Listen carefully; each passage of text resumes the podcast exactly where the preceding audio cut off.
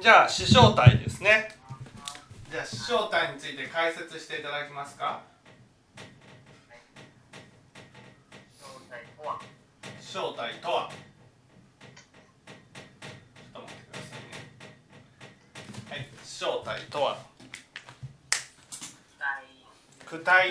躯体渋滞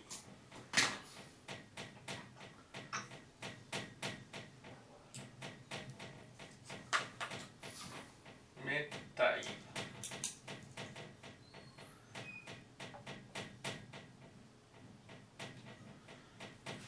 胴体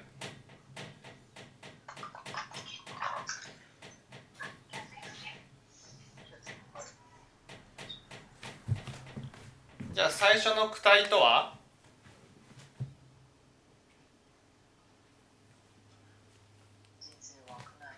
人生は苦難。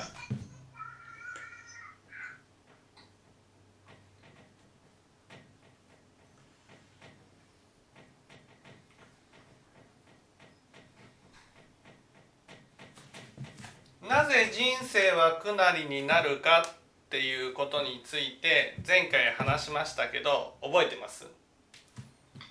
えー、と意味のないことをうんうん。と思って頑張ってうんうん求めてしまう、求め続けていくことが苦しい。うんうんうんうーん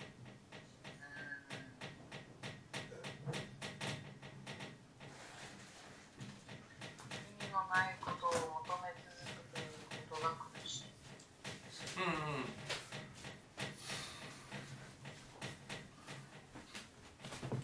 意味のないことを意味があると思って求め続けているから人生は苦しみになる。この意味がないことって何？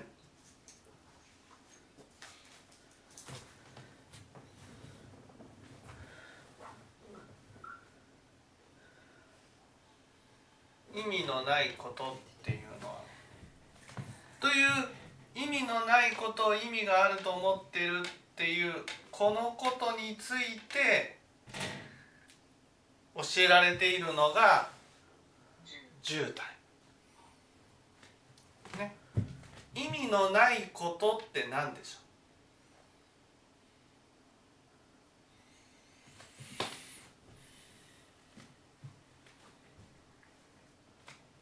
自分をよくせたりするためにうん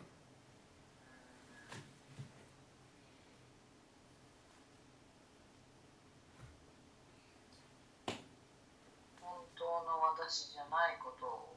うんうんでうん。結局自分を苦しめて。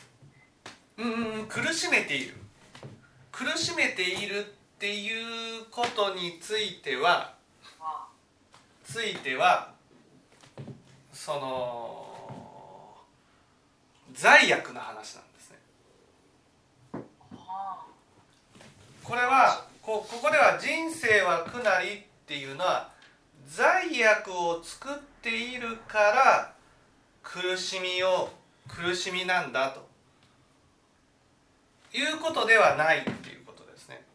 ああそれとは違う。うん、だからもちろん罪悪を作ってるから苦しみなんだけど前回話をしたことは罪悪を作っているから苦しみではなくて意味のないことを意味があると思って求め続けていることが苦しみ。だから人生には2つの苦しみがあるわけですよ。一つは自分のやった苦労や努力が全て無駄になってしまうという苦しみ。ね。もう一つはそうやって苦労して頑張ることによって罪悪を作って結果その罪悪の報いで苦しむという苦しみ。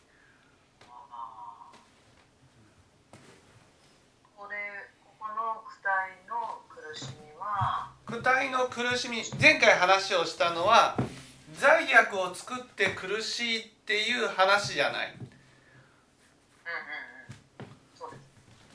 罪悪を作って苦しいっていう話じゃないけどだけど罪悪を作って苦しいっていう話も入るわけです。はい。はい。おはようございます。おはようございます罪悪を作って苦しいっていうのも入る。でも前回はその罪悪を作って苦しいという話はしてないので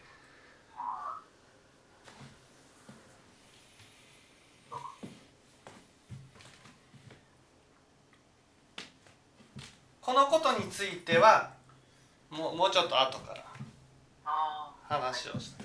で今は意味のないことを意味があると思っている。これを仏教では四天道の妄念っていうふうに言うんですねあして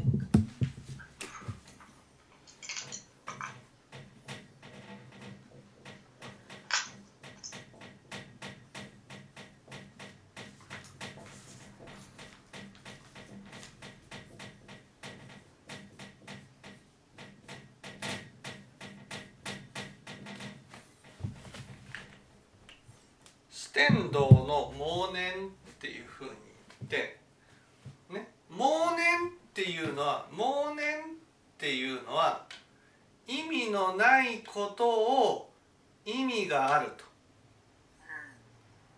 思ってるってことです。ね、妄っていうのは迷っている妄想してるってことです。で天道っていうのは逆さまだっていうことです4つの逆さまな迷った考えがあると、ね、具体的には何かっていうと上落牙城。あれここ見えます？えっ、と上は見えるんですけどあ次楽です。ね楽。じゃあちょっと下に。光ってるんです光ってるんですねはいすいませ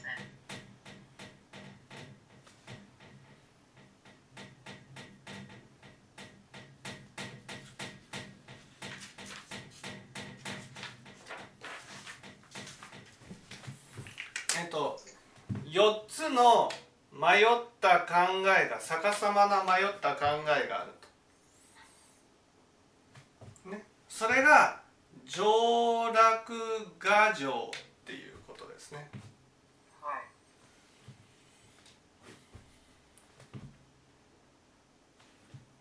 これは上っていうのは、えー常があるっていうことです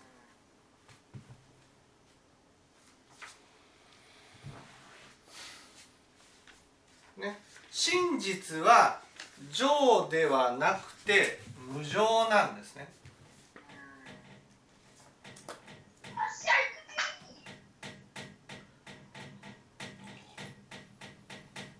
だから無常のものを常だと思っている。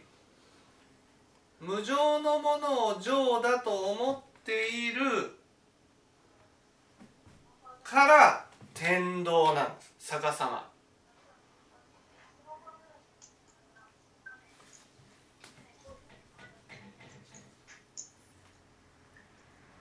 この「情」っていうのはどういうことかちょっとみんなに皆さんにともさん分かります「情」っていうのはどういうものか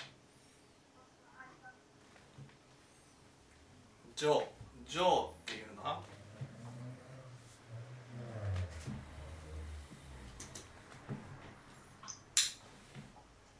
情」「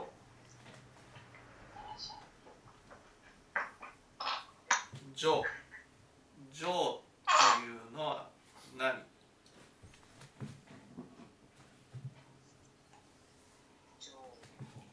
情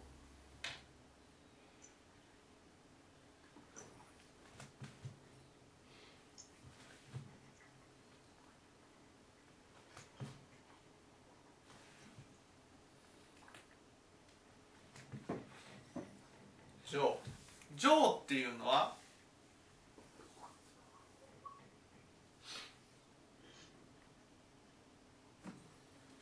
情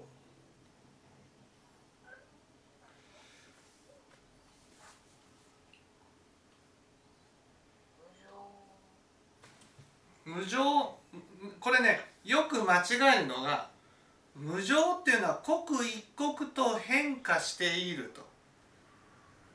こういうふうに理解してる人が多いんです。でも無常の意味っていうのは常ではないってことなんですね。常っていうのはずっと変わらないっていうことです。ずっと変わらないものだと。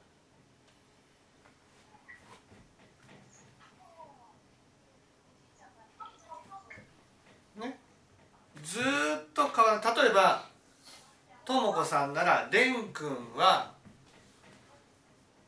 蓮くんはこういう人間だって思ったらその自分のイメージがずっと変わらないものだと思ってるってことです。だから自分それがまあ「が」と関係してくるんですけど「が」っていうのはいわゆるひとたびこの人はこういう人だっていうふうに見るとその見た思いを固定して変わることがないものが「が」なんです例えば自分の家族に対してこの人はこういうものだっていうふうに決めるとそれがずっと変わらない。だから自私自身が世界を固定してみるから。だから世界は固定されたものだと思って見てしまうっていうことが情ってことなんです。例えば自分の体っていうのはいつも健康なものじゃないじゃないですか。いつまでも。だけど健康だと思ってしまうと体を大事にしようと思わないでしょだって体を大事にしようが大事にしまいが体は健康なままでずっと続いていくっていうふうに思ってるってことです。情ってのはね例えば子供とはこういうものだって決めたら自分が大事にしようが大事にししまいがね子供とはこういうもので変わらないんだっていうのが情ってことです。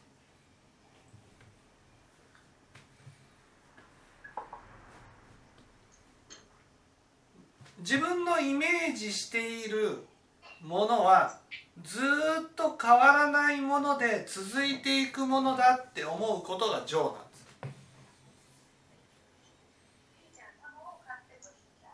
でも実際は自分の思っている例えば子供っていうのは大事にしないと離れていきますよね。ところが情だとね情だと思っていると離れていったら離れていくことがおかしいんだと思っちゃうんです。自分の中で「我がある「我があるっていうのはこれはこういうものだっていうふうに思って思ったらそれがずっと変わらないって思ってるだから例えば子供がちょっとよそよそしい。ってなるとなんでよそよそしいの？つまり今までの自分の接し方を反省することなく今の現現実を目の前にしてその現実を自分の思い通りにしようとするわけ。常に戻そうとするそう常の状態に戻そうとするわけ。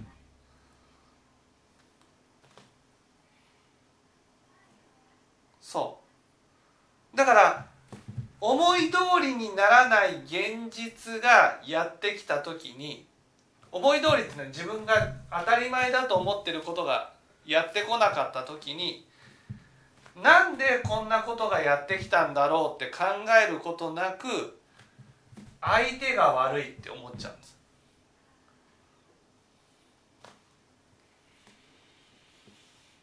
なんでかって言ったら自分の思い通り常のある状態になっていれば安心だからなんです。うん、そうですよね。落ち着きますよね。落ち着く。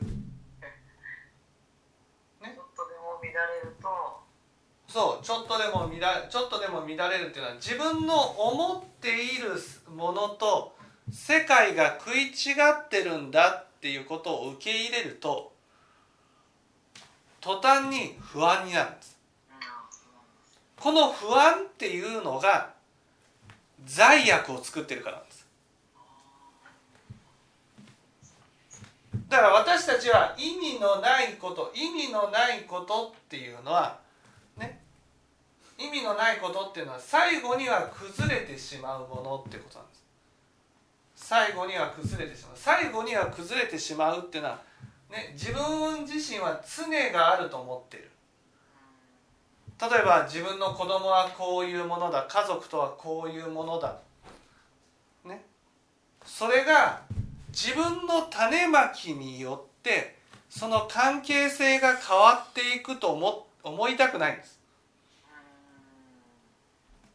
種まき関係なくと同じだと？そう種まき関係なくずっと同じものだっていうふうに思いたいんです。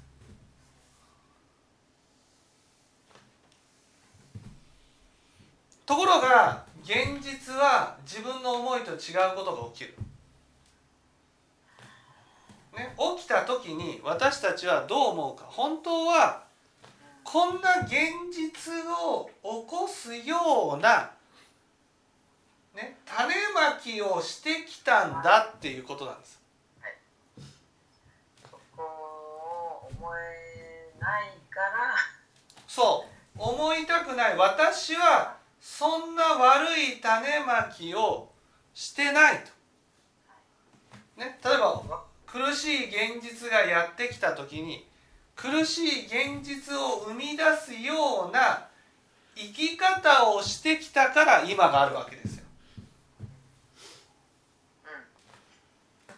だけど私のイメージでは自分はいつもね正しいことをやってきたはずなんです。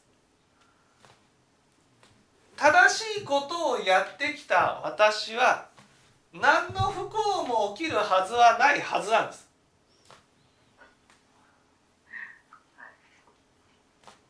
ね。だから私たちはこの自分の種まきに応じた運命が起きるっていうふうに思うのが一番恐ろしいんですよ。ああ、自分だと認めるから。そう自分の種まきつまり自分にやってきた現実はどんなに都合の悪い現実であったとしても今までの自分の種まきの結果の現実じゃないです。そうな。そういう結果を生み出すような生き方をしてきたってことなんです。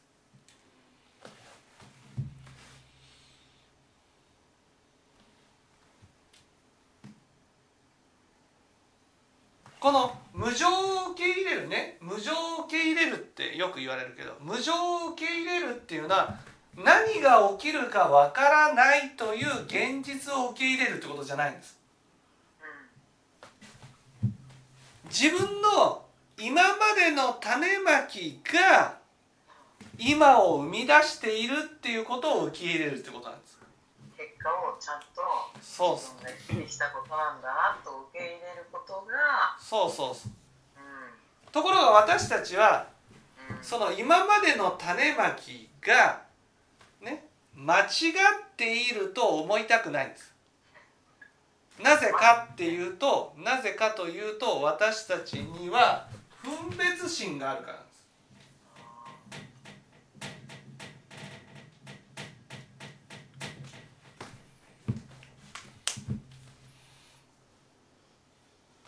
分別心。分別心っていうのは物事を全幕に分けることなんです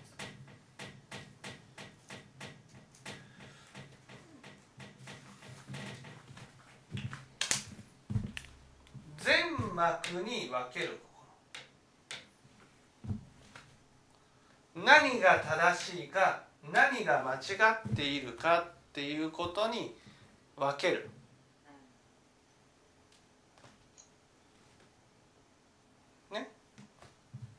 じゃあお母さんこの分別心について説明してもらえますか？分別心って何物事あの善と悪善と悪に分けて？分けて？分分けて？自分は常に善人で。うん分けて？分けて？その前に。常に善人という前に。正しい常に。善ね？分別心っていうのは善と悪に分けて。自分は善あいやいやまずその善になるね。自分は善になる前に何をする？正しいじゃなくて。うん。なんで正しいところに立とうとするんです悪悪になると見捨てられると思うか。ら悪になると見捨てられる。見捨てられるっていうことはどういうこと？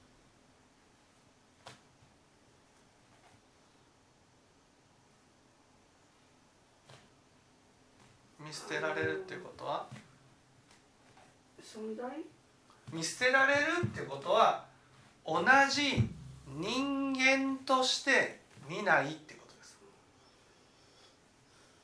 分別心っていうのは物事を善と悪に分けてそして悪はね否定していいんだ。悪は傷つけていいんだ。例えばね河村市長が金メダルを噛んだっていうニュースがあったじゃないですか。はい。そうするとねその噛まれた金メダルの選手かわいそうってなった瞬間河村市長はうん。非難されてもいいって思いません？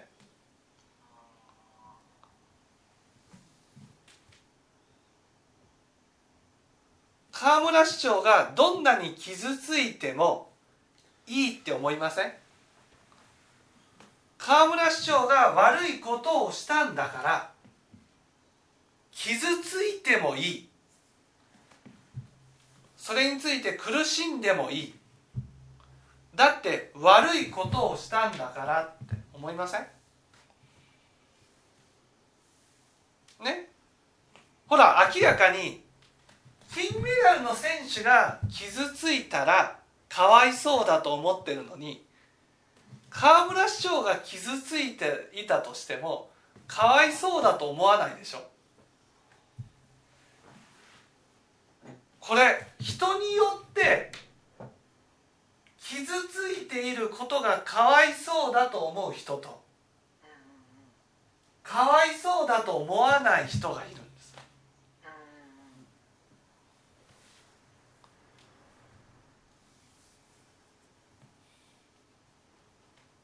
その人が善人か悪人かによってね傷つけていい人と傷つけてはいけない人を分けてるんです。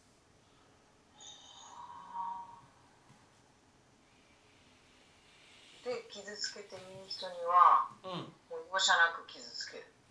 そう傷つけてもいい人には容赦なく傷つけるそれが正しい考え方なんだと思ってるのをこの情っていうんですきれい正しい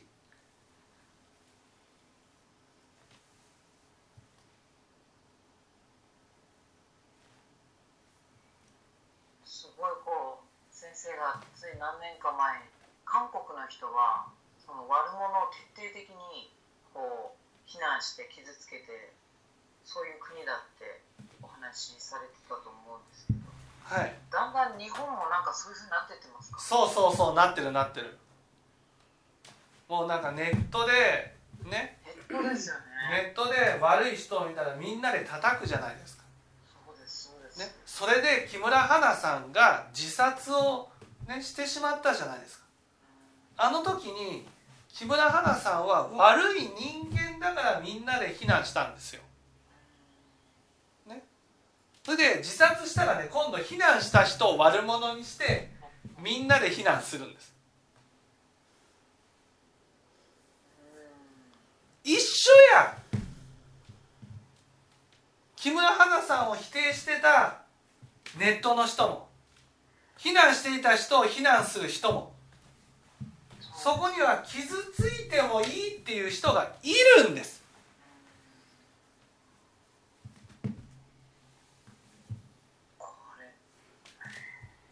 だけど仏教ではね由意識だから自分が見ている善人も自分が見ている悪人もその相手に対して起こした思いは自分に跳ね返ってくるんです。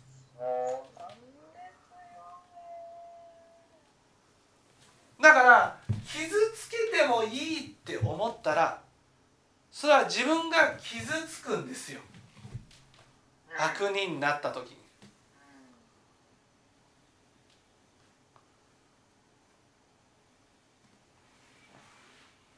だから私たちは悪人にならないように悪人にならないように生きる生きていくんです。傷つかないように傷つけられないように。そう。ね。悪人になったら傷つけられる。悪人になったら見捨てられる。誰が作った？自分が作ったんです。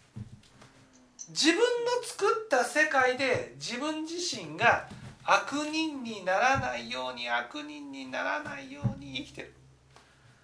ね。だからこの「情」っていうのは綺麗っていうけどね綺麗にこだわる人って汚いものに対してねね人間じゃないように扱うんです。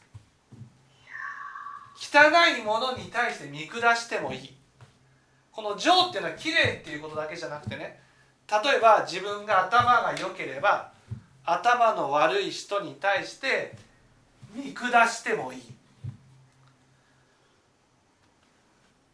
自分が顔が良ければね顔の悪い人に対してバカにしてもいい。自分が正しければ間違ってるものに対して否定してもいい。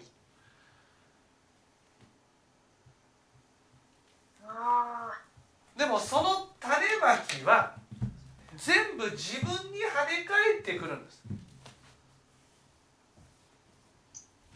だから自分が正しいことにとらわれていればいるほど悪人に対して容赦なく否定するんです。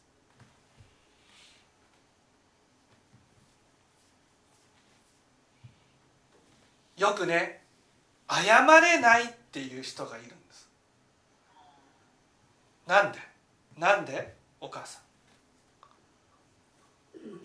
謝ると自分が悪人にそう謝ると自分が悪人になるから。あということは謝れないっていうことは悪人に対してそれだけ？お母さ責めてん、責めるだけじゃない。容赦なく責めてる。んです手手心を加えることなく思いっきり。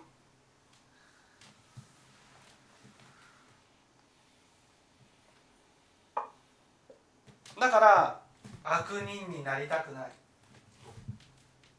善人になりたい。だから私は善人だという我が出来上がる。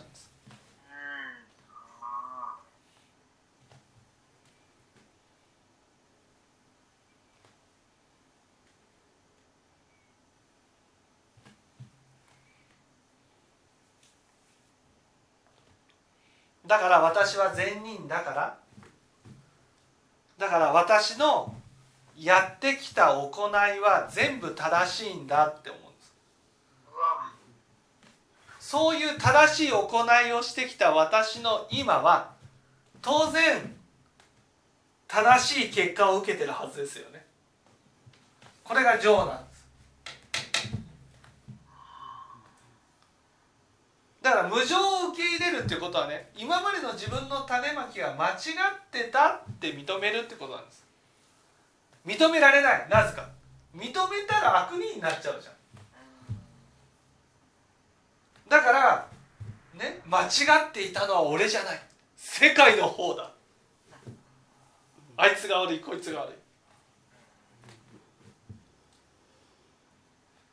自分が今までやってきたことが正しいことだって思いたいから正しいことをしてきた私がね正しい結果を受けなければならないっていうふうになるわ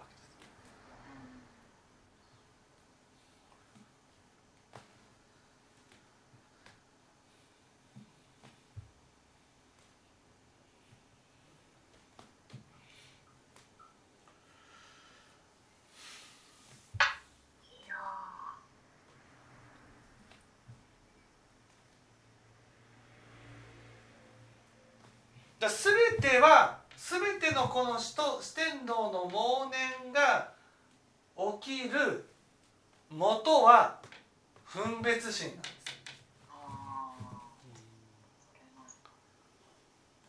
まあちょっとは先ほどするとこの分別心から離れた世界が熱帯なんです。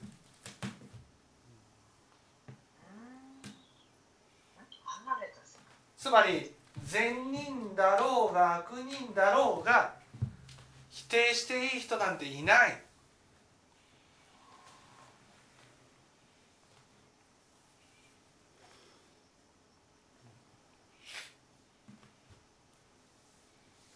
傷つけていい人なんていない。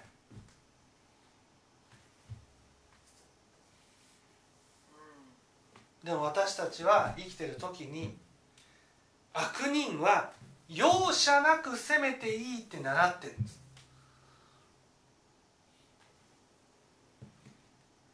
だから政府が間違ったことをしていたら政府を容赦なく責めてもいい。間違ったことをしてる人がいたらねもう徹底的に否定していい。ね。その人が例えば悪いことをしたってなったらそんな悪いことをした人は傷ついてもいい。当たり前のように思う。例えば小山田さんに対してねグループの人が擁護したらね。ね。なんだ非難はちゃんと受けて傷つくのが当然じゃないか傷つかなければ反省できないだろうって感じでね。みんなで寄ってたかって責めるでしょ。でもそれって小山田さんのやったいじめと一緒じゃん。いじめをよよくないって言っている人がねいじめをやってるんです。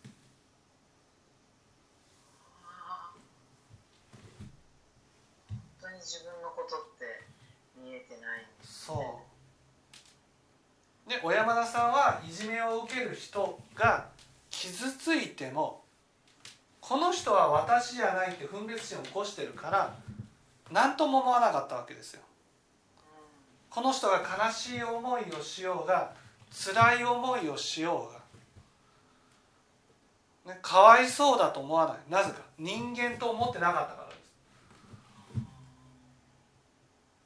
でもそれをね聞いたネットの人がですよ小山田さんに対してね非難をする。それは小山田さんがそれを見てね傷ついたとしても辛い思いをしたとしてもいやあなたいじめをした悪いやつだろと。傷ついて当然なんだっていうふうに思っているとしたらそれっていじめと一緒ですよね。だからいじめっていうのはね自分の中で傷つけてもいいっていう人がいるってことなんです。こんな悪い人間なら傷ついてもいいって思ってるんです。苦しんでもいいって思ってるんです。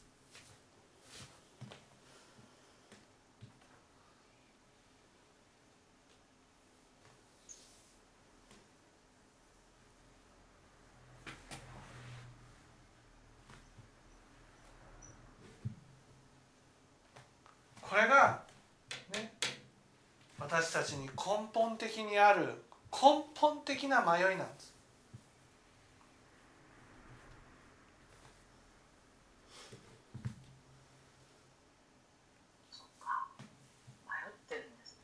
迷っそうそ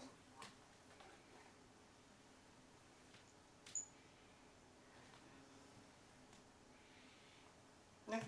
だから私たちは自分が悪を責めたから悪人じゃない私は正しいんだっていうふうにね正しいところに置くしもう私が正しいという前提で世界を見る見てしまうんです。だから例えば挨拶をしたら挨拶を返してくれる。で当然ですよ。私は善人だからですよね。挨拶を返してくれなかったら私は善人なのになんで挨拶を返さないんだ相手を責める、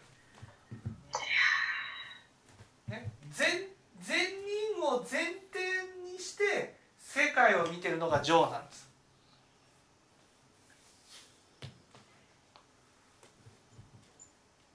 でも悪を責めれば責めるほど思い通りにならないことが不安になるんです、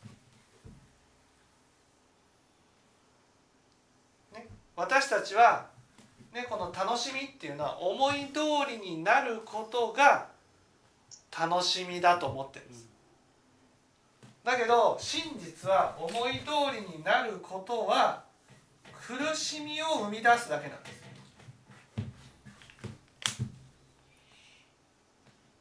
なぜか。なぜかというと思い通りになるっていうことは自分は善人だっていうところに立つからです。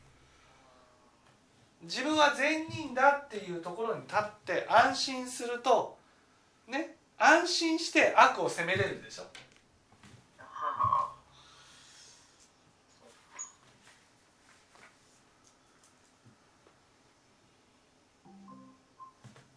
思い通りにならないっていう現実を受け入れて思い通りにならないっていうことはねいつ自分が悪になるかもしれないっていうところに立つってことなんです。ね、人生ってね思い通りになって当然という思いが強ければ強いほどね悪人にならないように生きてるってことなんです。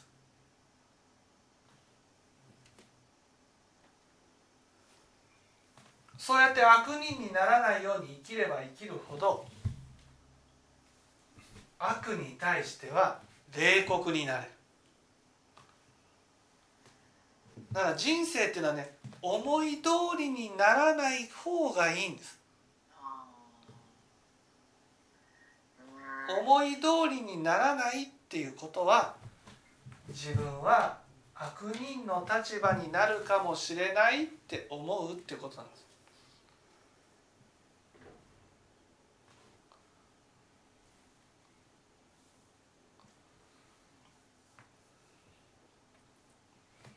ね、つまりそういう現実を生み出すような生き方をしてきた。ああ自分は悪をしてきたんだなっていうことを受け入れる。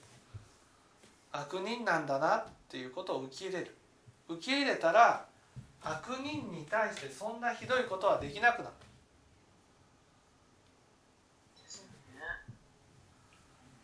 ね。悪人私たちは善人に立って悪人を否定するからだから思い通りになることが楽しみだし思い通りになることが楽しみであればあるほど思い通りにならないことが起きた時に苦しまなければならないです。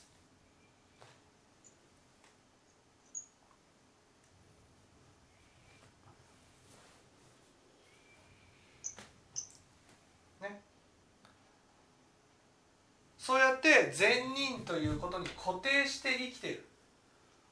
これは我でも実際は無我。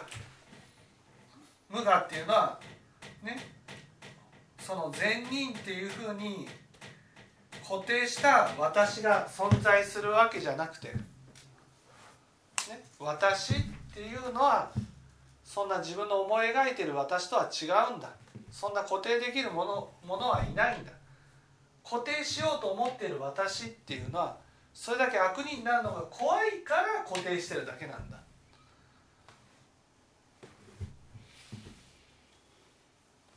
ね。そうやって善人になればなるほど、ね、悪に対して非常になれる。その非常になる心がそれが情ではなくて不浄な心なんだ。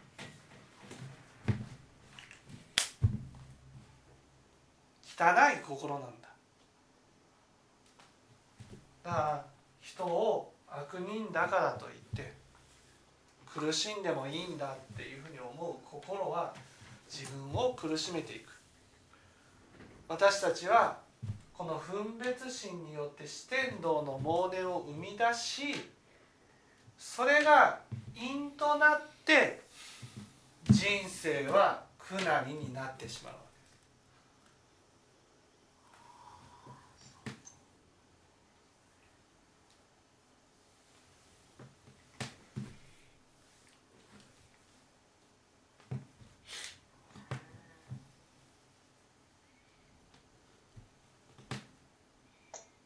ここまでいいですか？